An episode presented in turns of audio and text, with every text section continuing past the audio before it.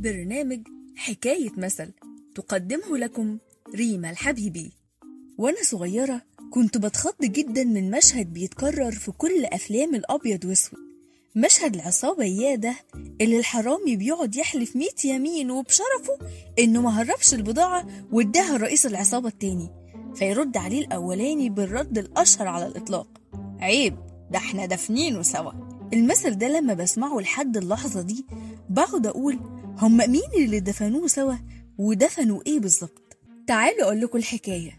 زمان كان في اتنين عندهم حمار كل يوم بيحطوا عليه البضاعة وينزلوا بيه على السوق علشان يبيعوا. فكان الحمار ده بالنسبة لهم مصدر رزقهم. وفي يوم من الأيام تعب جدا الحمار ومات. اكتئب جدا صاحب الحمار وقال لصاحبه خلاص بيتنا اتخرب. الحمار اللي بننقل عليه بضاعتنا مات. هننزل إزاي السوق؟ وهننقل إيه أصلا؟ فكر التاني وقال له ومين قالك إن بيتنا اتخرب؟ أنا عندي فكرة ما تجيش ابدا على بال حد. إيه رأيك ندفن الحمار ونقول إن ده مقام سيدي فلان؟ والناس بقى تيجي وتزور من كل مكان عشان ينالوا بركة سيدي فلان.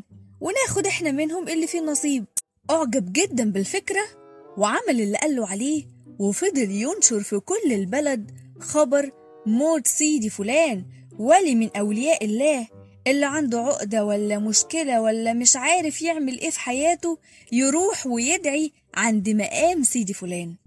وتمر الأيام والمال بيكتر. كل واحد يجي وياخد بركة سيدي فلان يدفع فلوس ليهم. لحد ما في يوم واحد منهم طمع في كل الفلوس والهبات. فاتخانقوا مع بعض والمشكلة كبرت جدا. ففضل يحلف ويقول له طب وحياة رحمة سيدي فلان؟ ما أخدت ولا مليم. وقع الأول على الأرض من كتر الضحك وقال له سيدي فلان إيه؟ يا ابني عيب عليك ده إحنا دافنينه سوا ومن ساعتها وبقى أي حد يكذب كذبة ويصدقها يتقال له عيب ده إحنا دافنينه سوا قول لنا بقى قابلت مين في حياتك بيكذب الكذبة ويصدقها؟